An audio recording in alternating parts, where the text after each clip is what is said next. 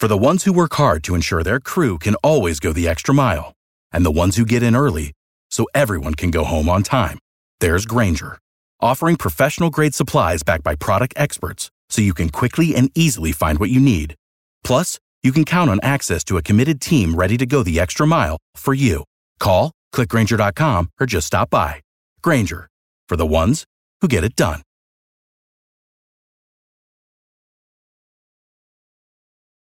Like devices where men with military equipment walk through and meet Ra on the other side and bring their nuclear weapons with them. No.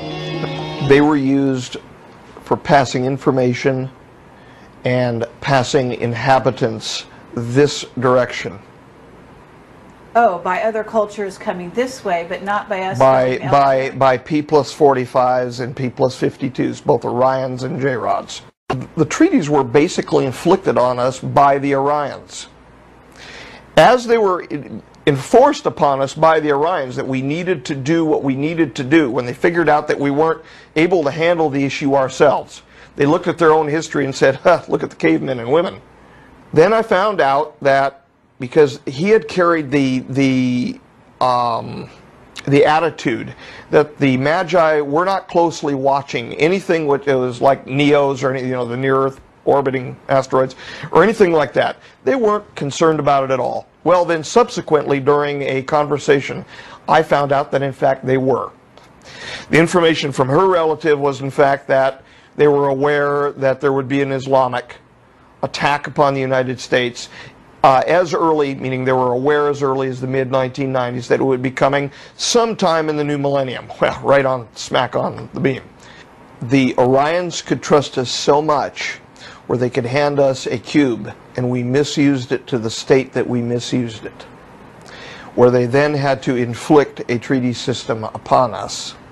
But the moon's not like, the most inhabitable planet. No, but it's the place that we're allowed to be right now.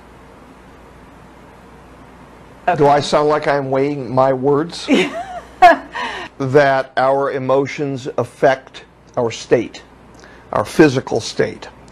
That our orientation to the energies which are available from the cosmos, if you will, affect the state of our DNA, affect the state of our health, and they are applying that as an experimental protocol, a rubric, if you will, to change the state of the people on board so that they can sample them for biological material. I have a question about the probabilities, Dan.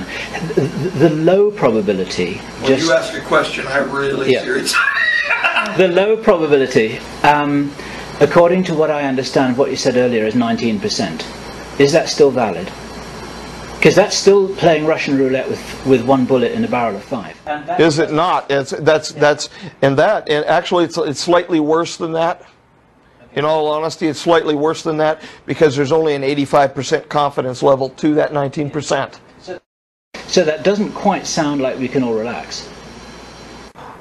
I don't think it's I don't think it's a question. I think we need to do the right things, and there was a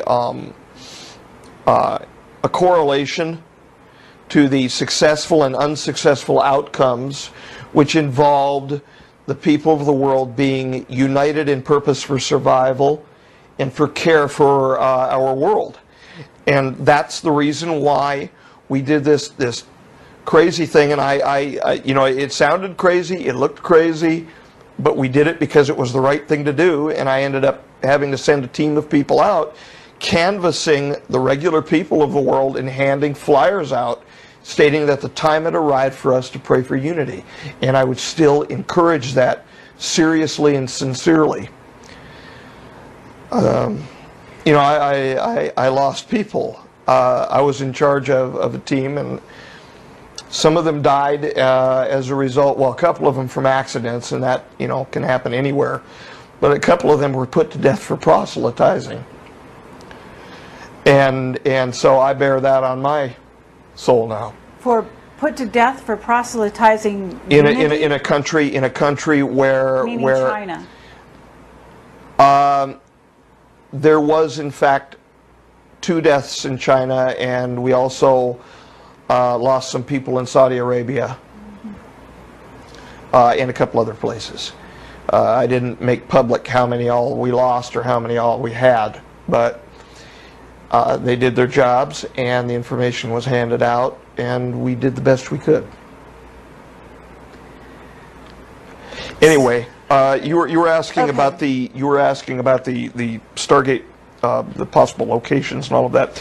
On June 16th of 2003, in RV number 0403, Deborah was requested to do a remote viewing session, a sole one, a series of them, in fact, that she conducted, and she found several locations. Among them was, in fact, Voloshanka.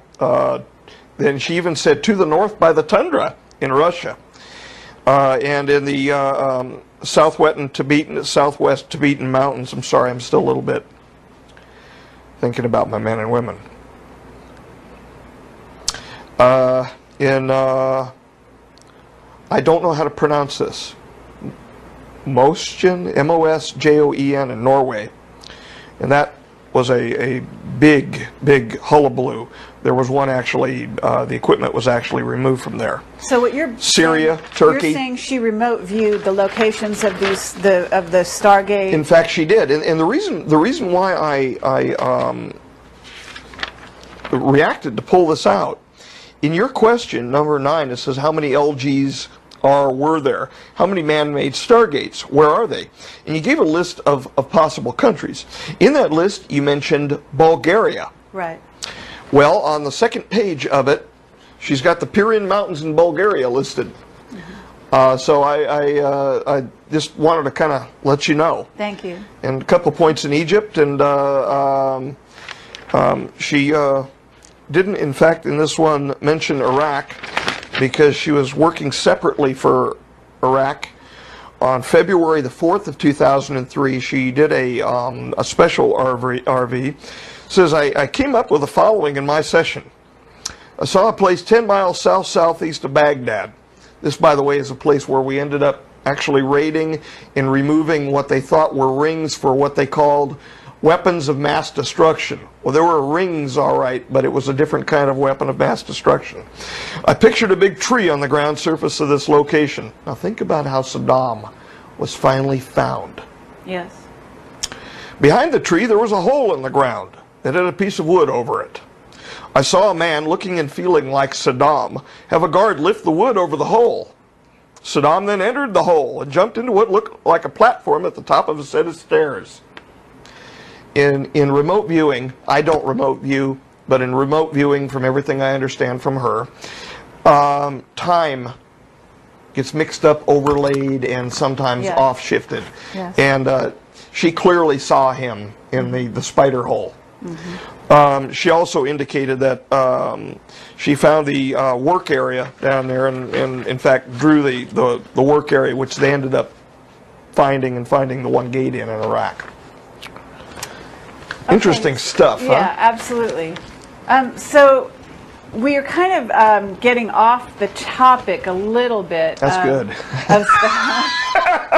Of Stargates and all that. Am I causing that? I'm sorry? So am I causing that? I hope not. We know that Kaela escaped through a Stargate. With your assistance. That was described in one of our last videos. Yeah. And E.T. went home.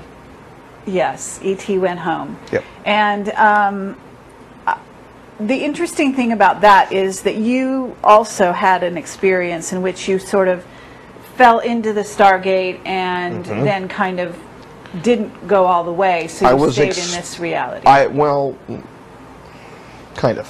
Kind of. I was expelled several yards away onto a slab of, it was either limestone or granite, I'm not really sure, or sandstone. All I know is that it was hard when I landed on it. And it was on the other side of the tarpaulin over, the area was separated, human ET side, for the actual staging around the Stargate. It was the military operation.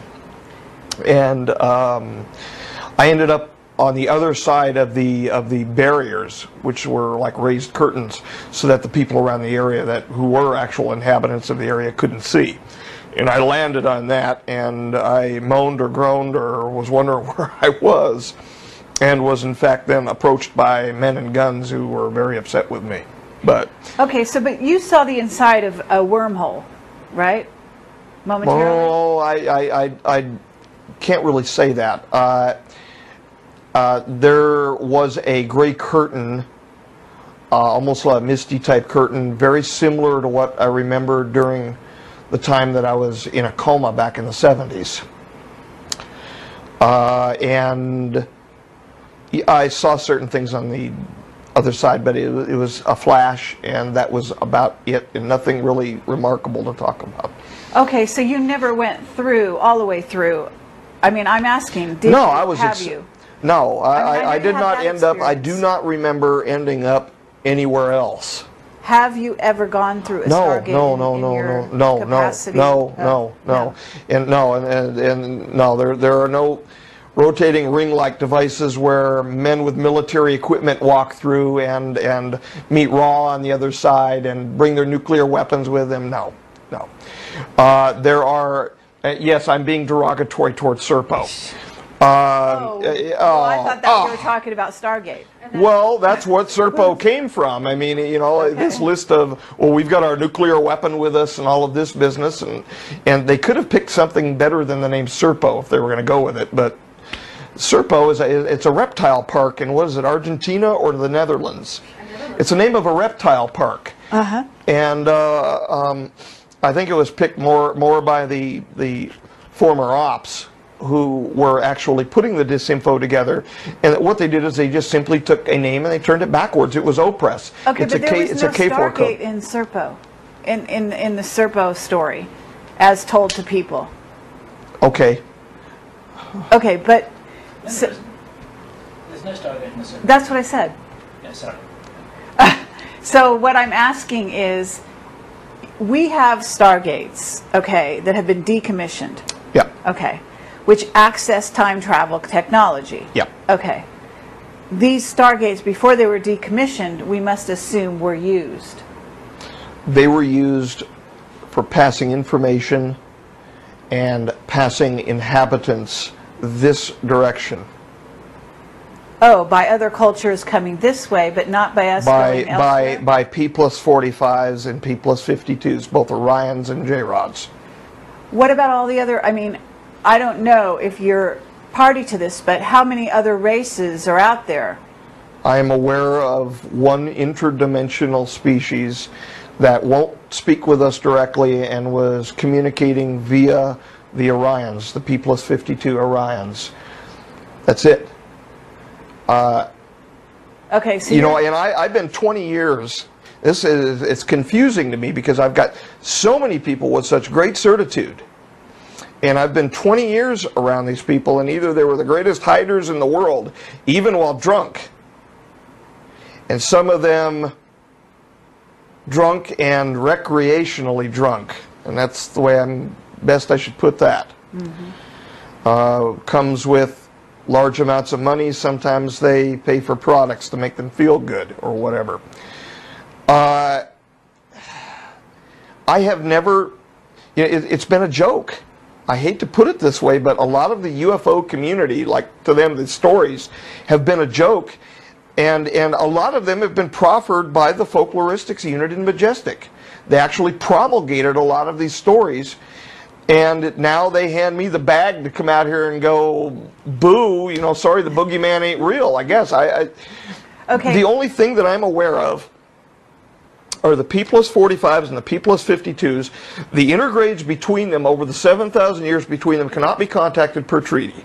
The P+52 J-Rods and Orions I'm aware of, and the P+45 J-Rods. At the time the P+45s were around, they were unaware that the P+52 Orions, which would then be P+45 Orions, even existed. They didn't even know that they still survived at the time. And they only found out as a consequence of coming here in the treaty negotiations. Okay, but what about you're telling me the Stargates were only used one way by used two by ways, but one way by transport for delegates in. Okay. And that was only under extreme circumstances involving international uproar, where there were problems with the treaties. Aside from that, products were exchanged back and forth, and information was exchanged. But it was deemed too dangerous to be handing people back and forth regularly. These things collapse, from what I understand, spontaneously. And if it collapses and you are not out one side or in the other, you're nowhere. Okay, so you're telling me that these people had such a conscience, they were not sacrificing Americans or other, you know, or military people to test the Stargates? No, no. The treaties were basically inflicted on us by the Orions. As they were enforced upon us by the Orions that we needed to do what we needed to do, when they figured out that we weren't able to handle the issue ourselves, they looked at their own history and said, huh, look at the cavemen and women. Okay? After we acted the way that we acted involving the cube and all of that business, they inflicted the treaty system on us. And they said, you will behave this way. We don't have the ability to just take a Stargate and to step through onto the other side without violating a treaty. They don't want us out there.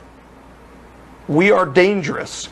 Okay. To ourselves. Okay. So why would we not be dangerous to another culture? They are sure as hell not going to let us off this planet. Can I ask you... Just ask about Montauk and about Henry's experience. Well, yes, but... I still, believe it or not, I still have not read about what Montauk is. And okay. Sitting here right now, I have zero clue what it even is. Okay, but that's cool. What about the Philadelphia experiment? You're familiar with that? I'm familiar with the reports of the USS Eldridge. Okay. I'm familiar with the unified field theory testing that went on. In fact, the unified field theory testing did go on, but it made something which was, from what I understand, radar invisible, but not involving everything that I've heard all of these other movies about people going back to 1941 and prior to Pearl Harbor and all of this business and, you know, walk through the time tunnel and all of this.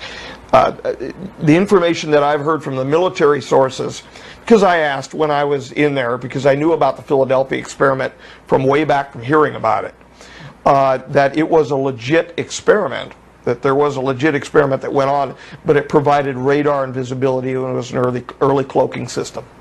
And it was electromagnetic cloaking. Okay. Now I'm wondering what, certainly Kayela gave you sort of like hidden cards in your hand that allowed you to get information from Majestic, or to trade information with Majestic, such that you would learn what was going on in terms of the Stargates and various things. And if I tell you, that means I'm telling that camera right there. Yes. Mm-hmm. And okay.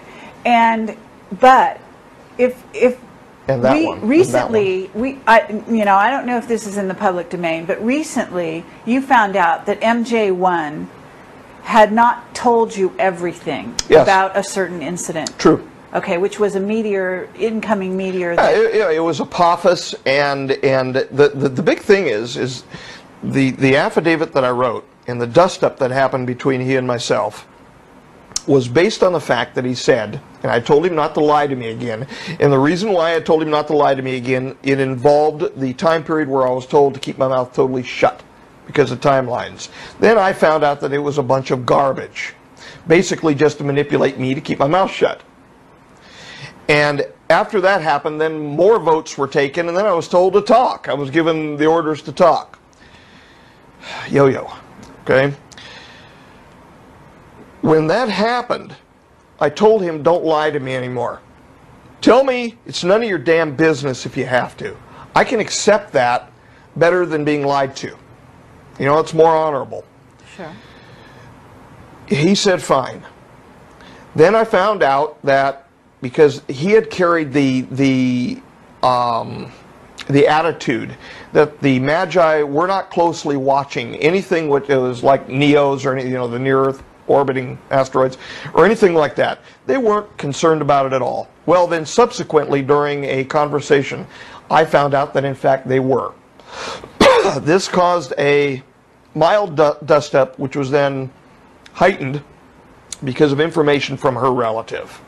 The information from her relative was, in fact, that they were aware that there would be an Islamic attack upon the United States as early, meaning they were aware as early as the mid-1990s that it would be coming sometime in the new millennium. Well, right on, smack on the beam.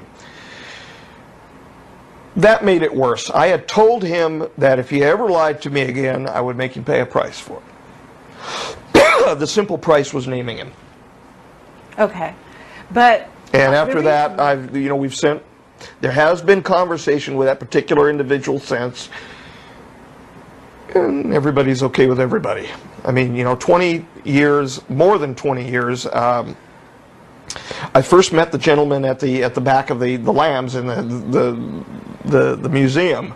More than 20 years, since the mid-1970s, relationship is not going to go by the wayside over a dust-up. Sure, I understand. But what the reason I'm alluding to that is that here's a case where I know what you're alluding to. Okay. Well, you don't know everything about what's happening. Mm-mm. And you haven't necessarily been clued in to everything. No, I haven't. And so you are telling me that we don't go both ways in stargates, and this is what you've been told. Mm-hmm. Okay? And you are telling me that there's only two races, maybe a third that's, doesn't have... three races plus us, maybe a fourth. Okay.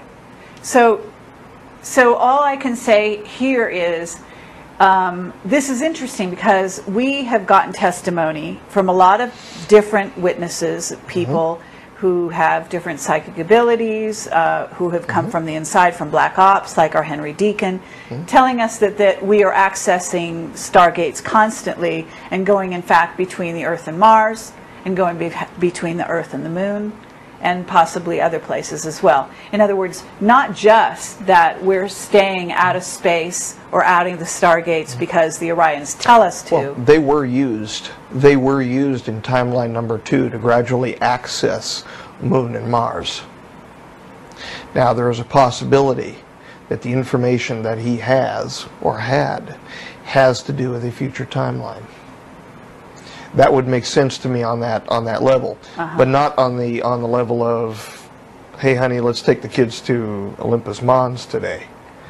No, but no. How about if the military is sending equipment back and forth, etc., etc. Okay. The Orions could trust us so much, where they could hand us a cube and we misused it to the state that we misused it, where they then had to inflict a treaty system upon us. Are they running our country? Are they running our world? No, no. They're simply constraining what we're able to do. No. No, we're running our own show down here, meaning when I say we, I'm not talking about the common folks that are, like being starved to death every day. Mm-hmm. We're running our own show politically down here. Mm. These statements about, well, these are mind-controlled this or that, automatons working for the ETs and the government. No, no, no, no, no. These are good-hearted and black-hearted people, both, all fighting each other to run the geopolitical scenario. Mm-hmm. That is an honest, assessment from what I've seen, what's going on. But we are constrained as to what we are allowed to do. Meaning where we are allowed presently to off-world. I understand. Very nice, very nice. We placed our hands on our hips and underdog flew the American flag on the moon and we showed ourselves so wonderful and all of that over the Soviets. Mm-hmm. But that doesn't mean that we're quite able at this point to go and camp out for too long. Okay, so now you're telling me why we're not theoretically, or we haven't gone back to the moon, at least overtly. We're busy, right? We're busy throwing sticks and stones at each other. And another reason why we cannot go back there is part of the treaty system allows us to have a certain repository set somewhere on the moon, and that repository is presently there.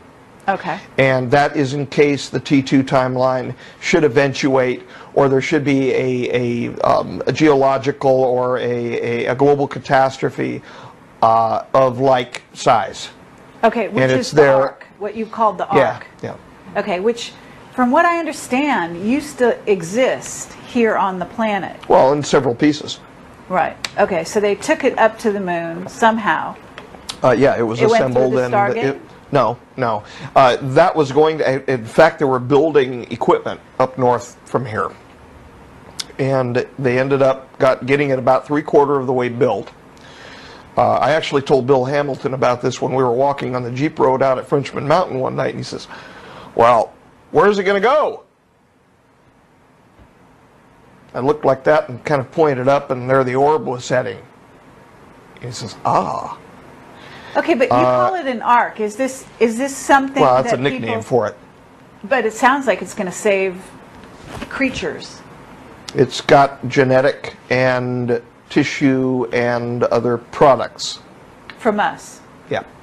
Okay, other creatures on the planet as well, animals, plants. Yes, a very good biodiversity, yes. I see. And from it's sitting on the moon in case there's something very bad that happens down here. Is that the idea? Yes. Okay. From the moon, where does it go? It doesn't. Oh, really? But the moon's not like, you know, the most inhabitable planet. No, but it's the place that we're allowed to be right now. Okay. Do I sound like I'm weighing my words? Yes.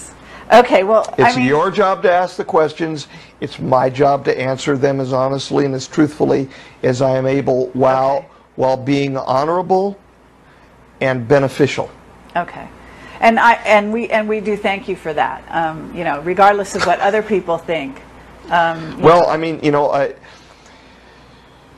There's a huge amount. I know the exact spot that the thing is setting there. All right, yes. I know what it looks like. I know how many pieces there are. I was involved in looking at and assisting with the biospherics on it. I know exactly where it sets, and what happens if I say exactly where it sets. And something happens to it. Sure. I can't take that on my back. I understand. Go back to the 50s here for a second. An interesting thing happened. You know, we were talking about the cube and all of that, and the meetings with Eisenhower and the Orions, the delegates.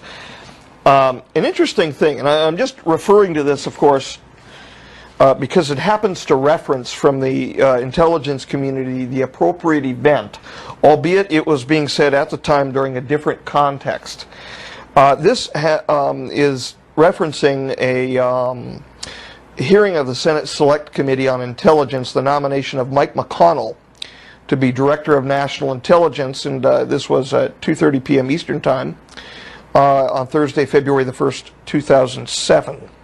And Mr. McConnell, the Honorable Vice Admiral, said the following, quote, Senator, some years ago, I think 50s, 60s, there was a battle in the community with regard to authorities for signals intelligence.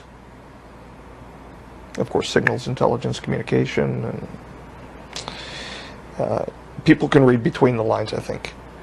And decisions were taken finally to cause the director of the National Security Agency to have responsibility for signals intelligence, or SIGINT, as we refer to it, with regard to establishing priorities overseeing the technology, ensuring it's conducted in an appropriate way, the training standards are right, and investments are correct, and so on. I got a little report here, which was released on the 17th February of 2003. This was actually sent to me by Bill Hamilton, and it was written by a person named Matt Guza. I don't know who the person is, aside from Director ICUSUFOIC. And he reports the following.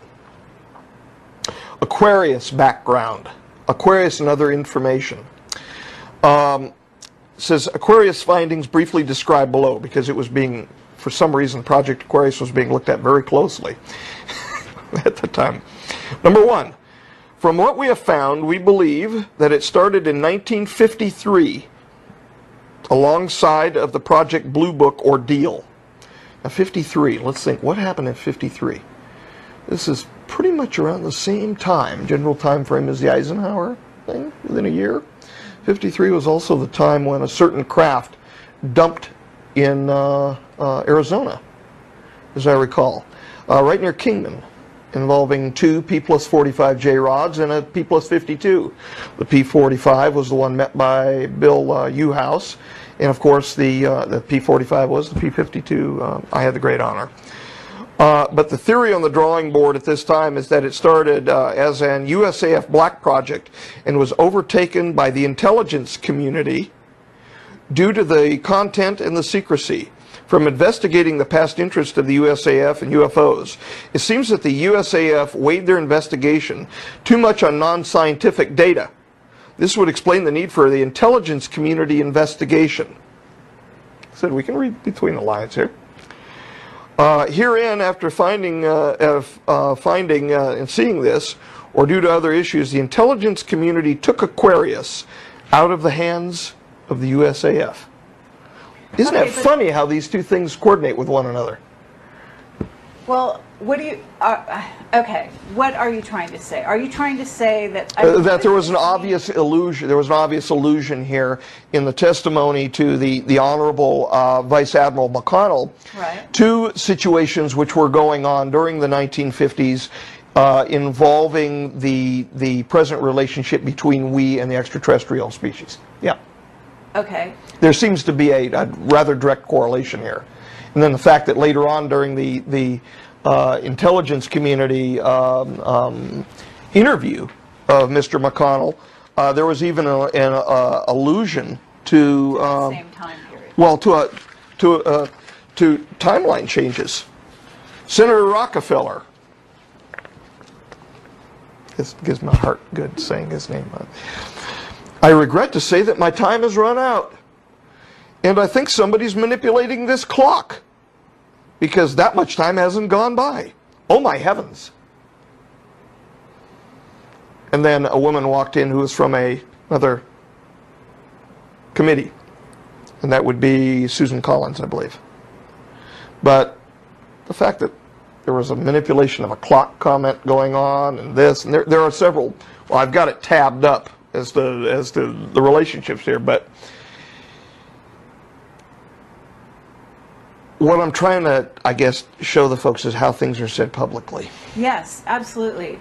So, but what is interesting is how many in Congress know what's really being said. Well, the head of the committee here, this committee was chaired by John D. Rockefeller IV, Democrat of West Virginia, and there is a. I have no doubt that Rockefeller is in the loop. But well, I have little doubt that he is in the loop as well, and may have been in the larger loop as opposed to not the Majestic 12 loop. Anyway. Being a member of the Illuminati. No. There was a larger group that existed between 63 and 67 properly in approximately 2002 called the Committee of the Majority. Oh, okay. Okay, well then, all right. I mean, you know, you got people like Rockefeller that can call the war that happened in 1991 as the Persian Gulf Procedure. That's right, he actually called it the Persian Gulf Procedure. Fascinating. Wasn't a procedure that I was in, but anyway. Okay, well, we've heard that since then it's now called, there's 40 members, and it's called, isn't it the PI 40?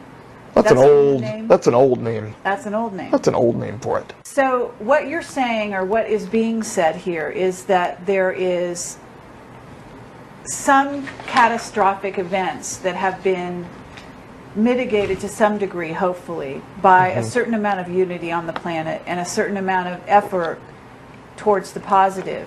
And I'm assuming and removal of equipment, yeah. Okay, but they removed the equipment because the equipment told them to remove it?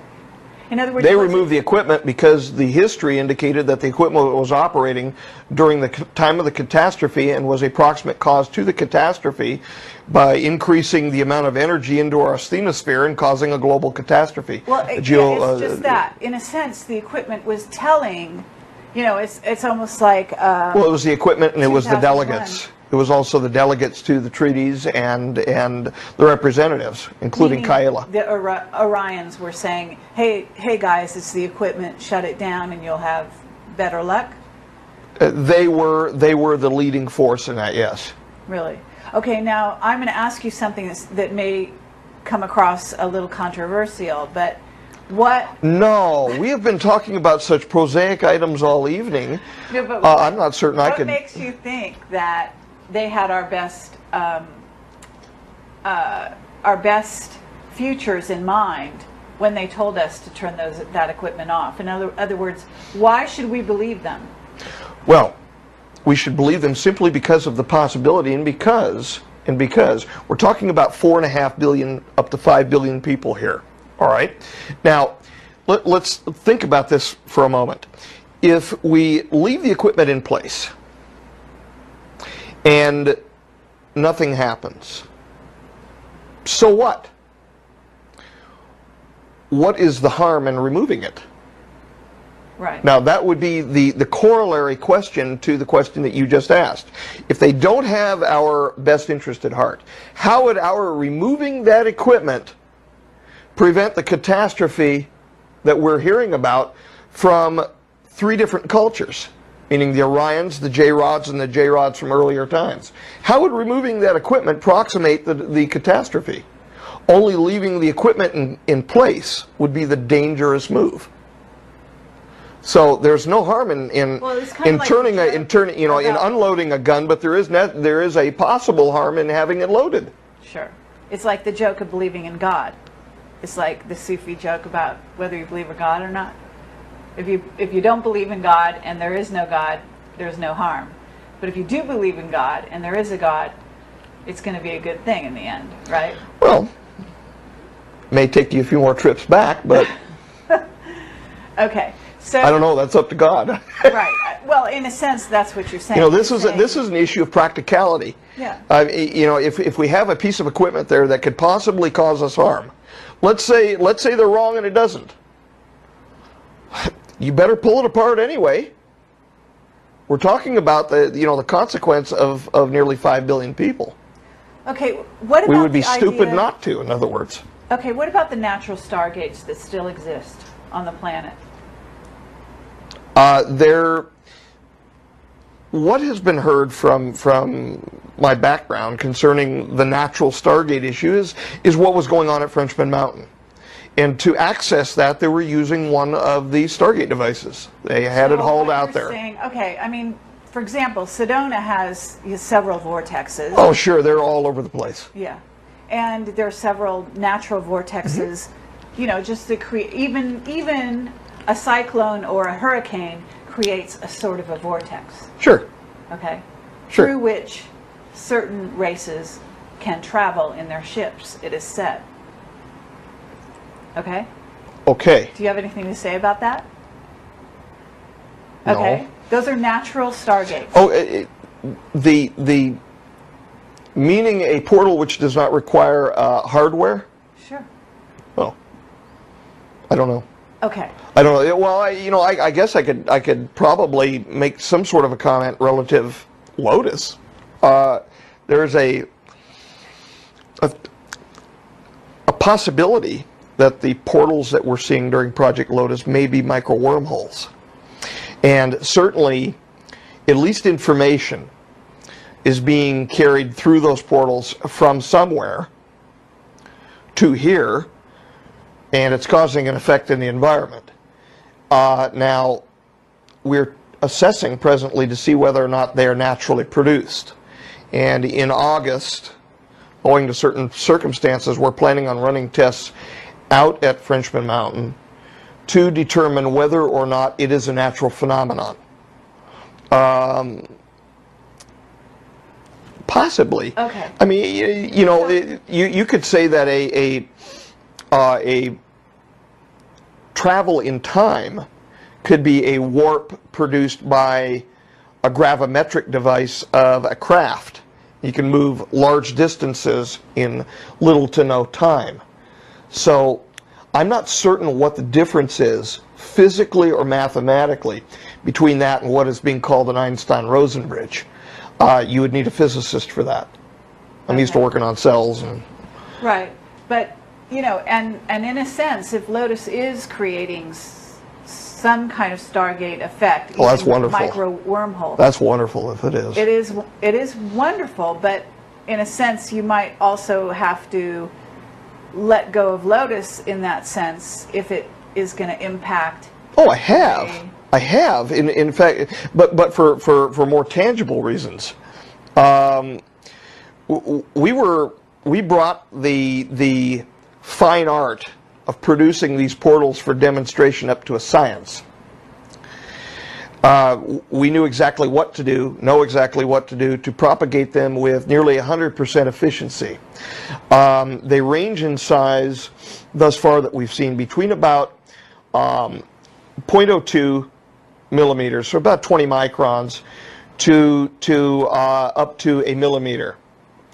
When we produce them now in the field, they're approximately a millimeter in diameter. And that's putting a heck of a lot of energy in, 50 times more energy than what we would do through the microscope. But we brought it to the point where it was a beautiful thing, where I could hook the right optics train on the scope, propagate with the use of a laser and electricity, and turn it on immediately on the surface of a silicate.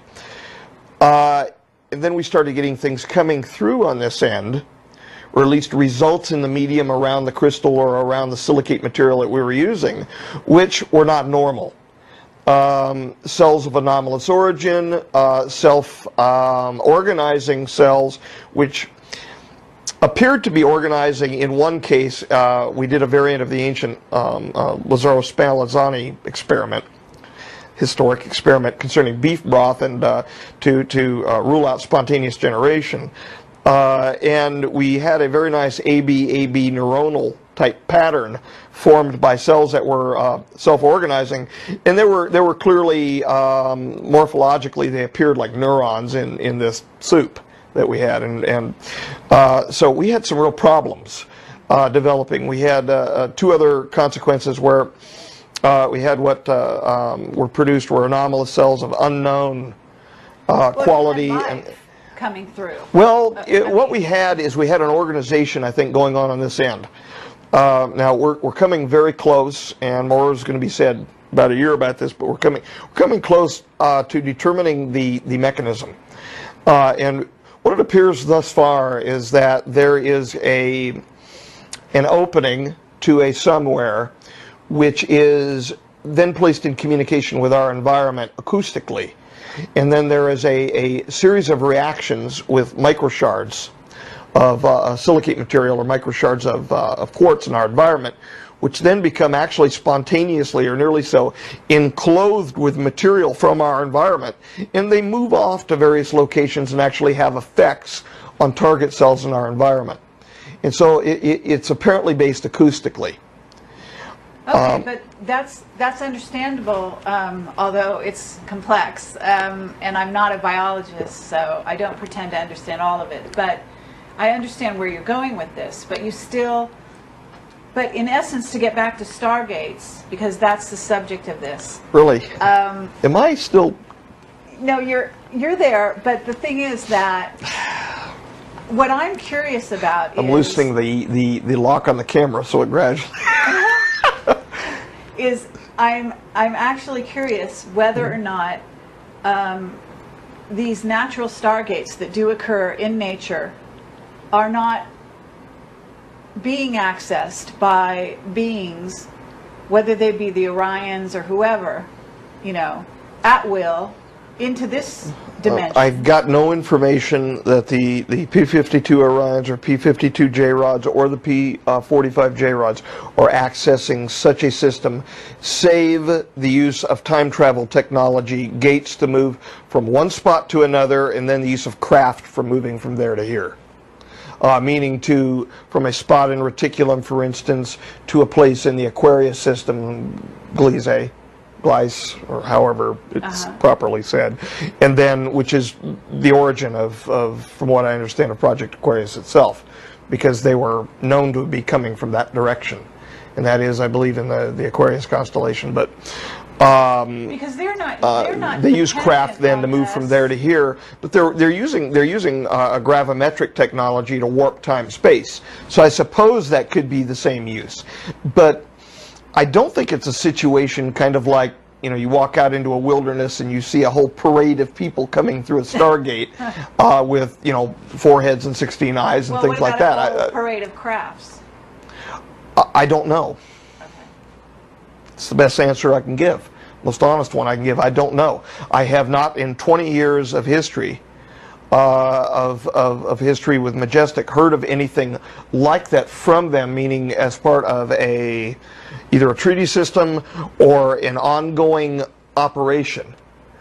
However, I've also heard reports of craft being seen in the sky.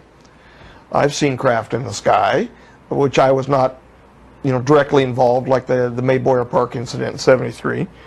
I've seen what I believe. Well, I have to say, lights in the sky, not craft. We've seen. Come on, we've seen. She has seen craft, and you know, she's not feeding me full a line of bowl. You can stare at the sky and see the crafts zipping around. Well, there are meteors too, and there are also experimental aircraft.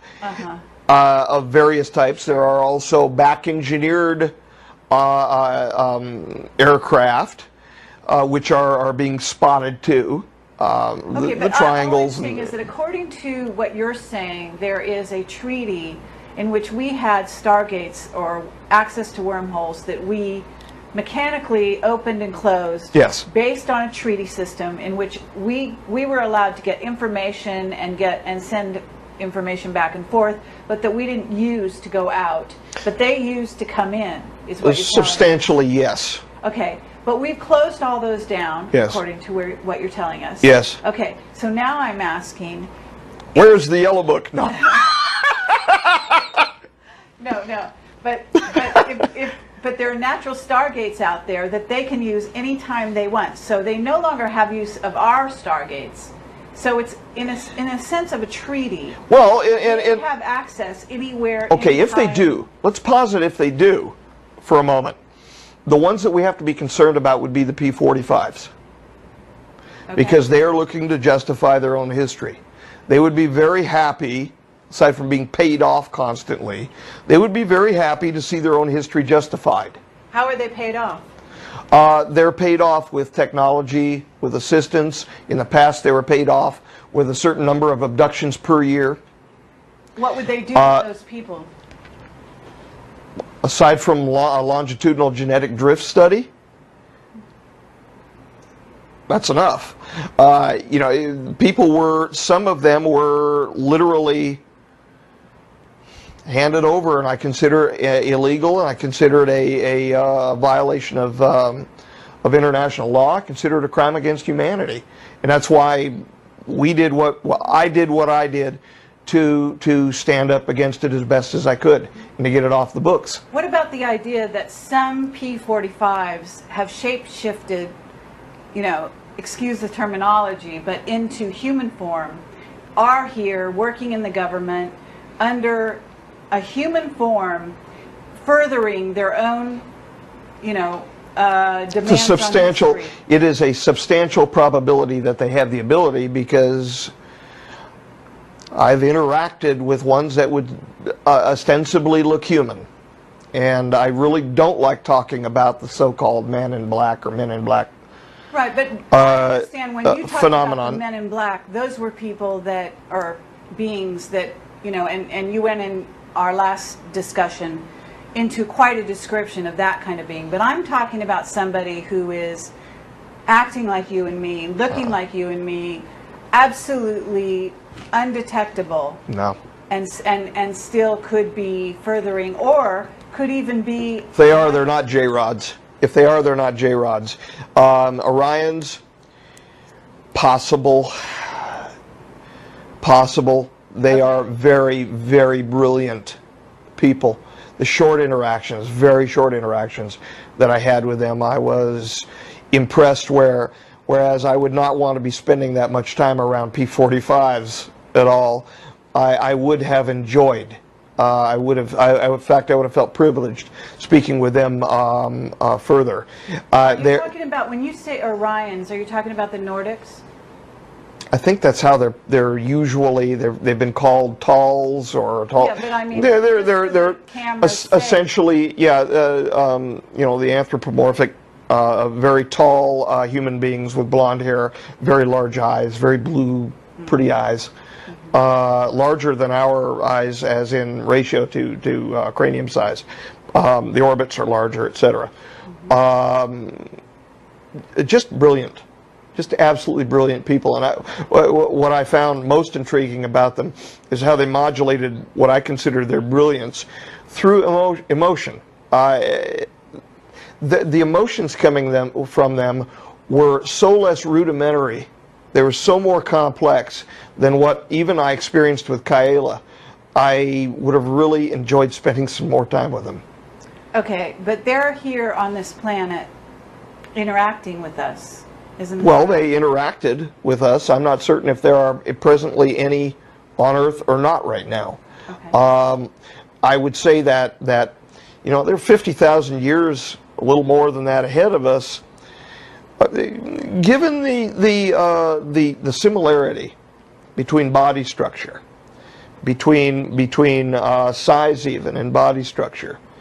Cephalothoracic ratio similar enough, I think they could probably, if their eyes didn't look the way their eyes look, they could probably get away with walking around. Okay. But their eyes are they're way larger than ours, and they look like essentially like these Bratz dolls that the little tween girls are going after nowadays. You know, the eyes are too large. You see these eyes, these hypersized eyes. I mean, it's fine on a Bratz doll, but if you walk this thing out onto the street, it's going to get picked out very quickly. Okay. So I just don't think so. Now, I at the same time, I have to say, are they smart enough to probably get away with it? Figure out how? Maybe. I doubt it, personally, because I've met a lot of very interesting, but a few strange people in the last 4.5 years talking with the public who believe that there are literally reptilians walking around that are wearing masks and things like that. No. You know, I'm a little more rooted in reality. I hate to put it that way, but no. I joked with her that I wanted to do something over at the first place where we were at for my debriefing. I said, when the debriefing gets done, what I wanted to do is I wanted to hire some special effects people for real. Would end the debriefing, and then we would stop, and then we would begin filming with another camera. And I was just suggesting a joke. It never got pulled off. No. Somebody. What I was going to do is have a special effects person work me up with my face over the top of a reptilian face, and I was going to rip it off and go, God, I'm tired of these human masks, and just have this little segment put out there as a joke. But she told me that people would take it seriously. I said people would believe it. You can't do that. People will believe it. It's true. I don't know. I've got a strange sense of humor, I guess. Okay, but you had a dealing with P-45s, P-52s, And these beings are, their treaty system is being adhered to because they are here in underground bases monitoring us at all times, because otherwise how do they know that we are abiding by a so-called treaty? Because supposedly we broke treaties. Isn't this right? Well, we have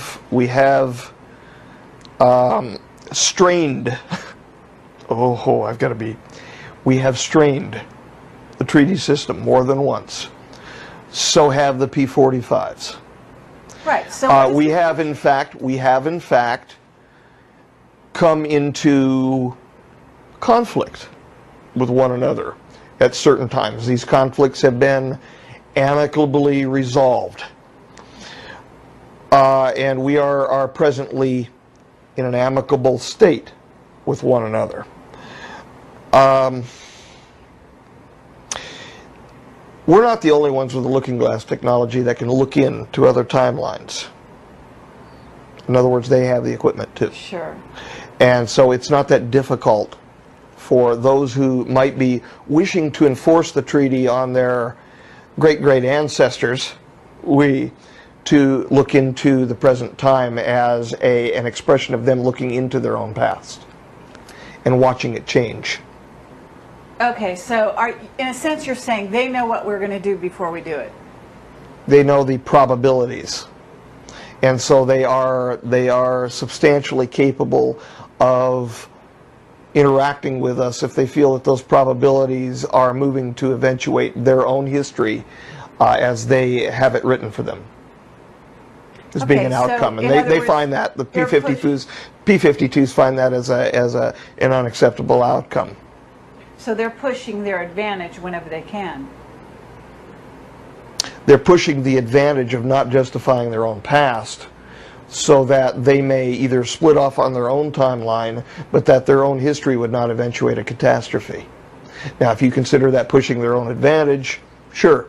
Now, the P-45s, the characterization that you placed, pushing their own advantage, I would say that that was an appropriate characterization. Well, I was yeah. The P-52s are much more amicable and a little farther along. I just say that they're a little more spiritually adept, the P-52 Orions, certainly more than the P-45 J-Robs. They're extremely mechanical, very, very logical, yet ruthless. Extremely. You're speaking of the P-45. Yeah, they have no problem picking up somebody like me out of the middle of a park and shoving a probe up his wazoo to test him. Yeah. Yeah, they've got no problem with that at all. I have, however, a substantial problem with that. And I think other folks who have been largely abducted, not everybody, but you know, a fair number of them also have a problem with that. Okay, what about the idea that we have somebody, Jim Sparks, I don't know if you know who he is. He's written a book called The Keepers recently. I'm aware of Jim Sparks, as he is the personal friend of a couple of folks with whom we became close acquaintances, and okay, so he's telling us that he has conscious recall of his abduction experiences, and that groups of people were abducted by what sounds like P-45s, because they have real issues with control.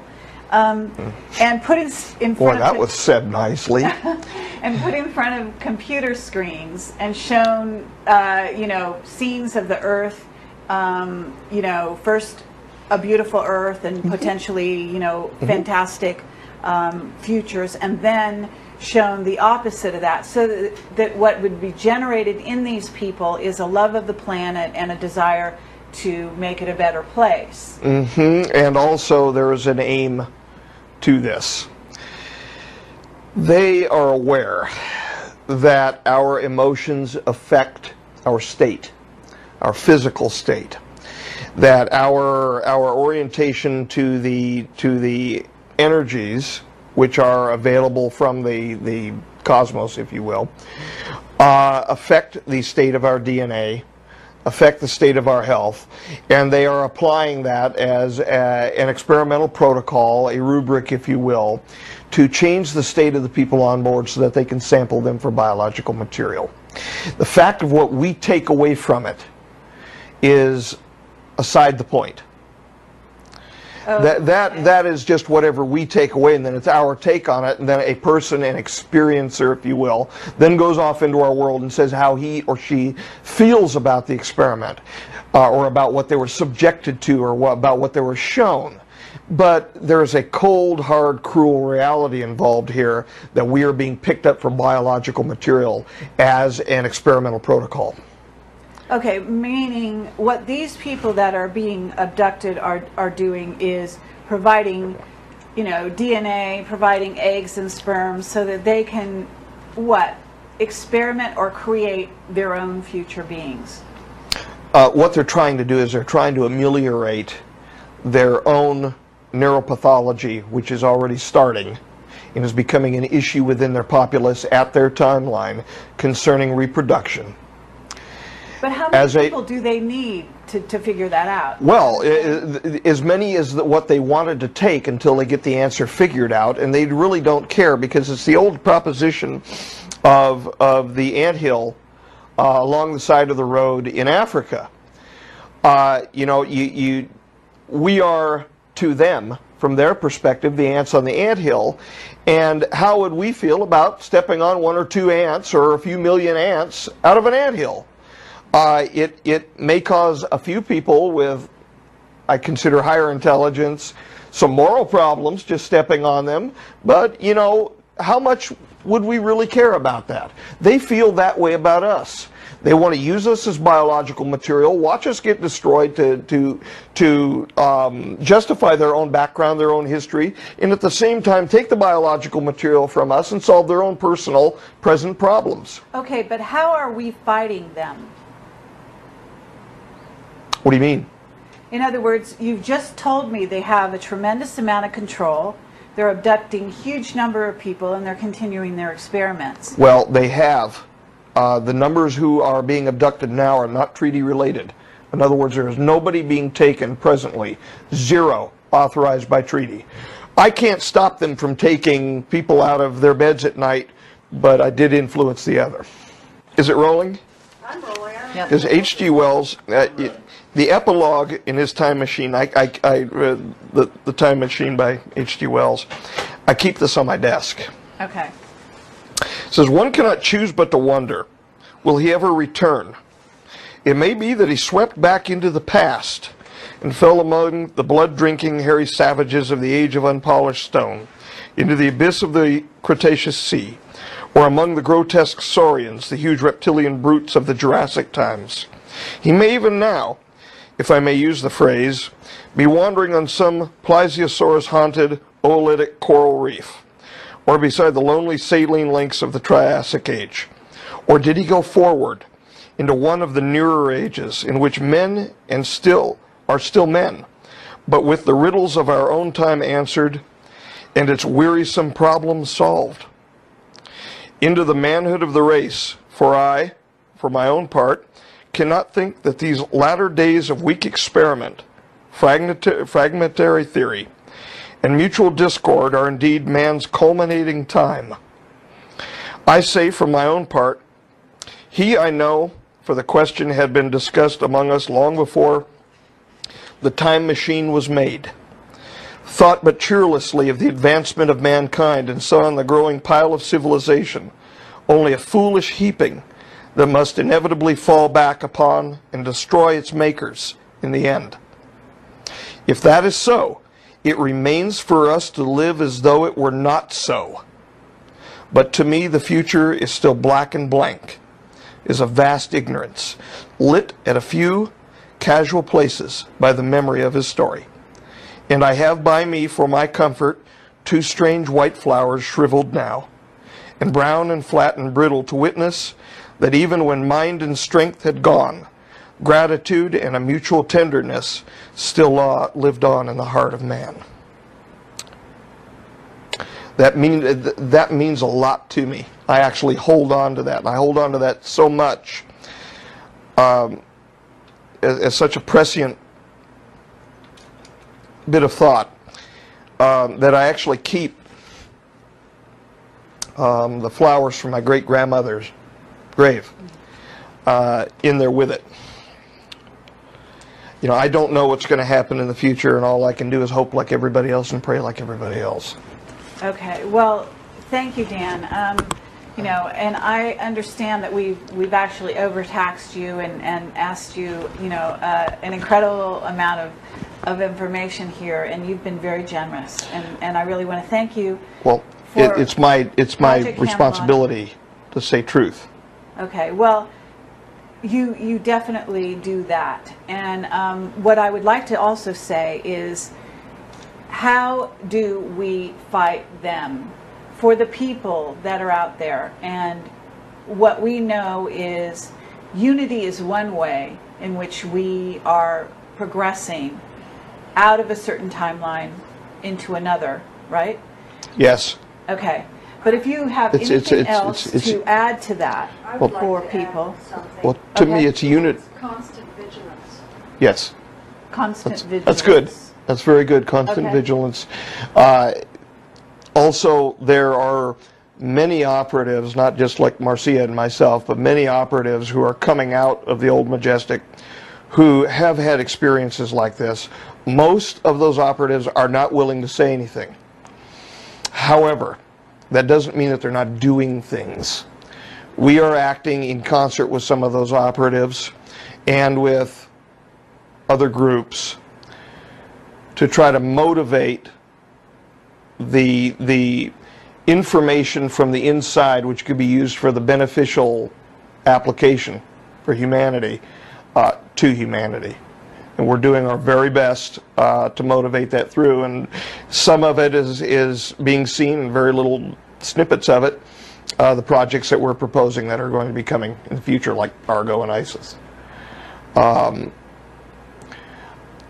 guess the only thing I can really say, aside from the constant vigilance, is to act to the right.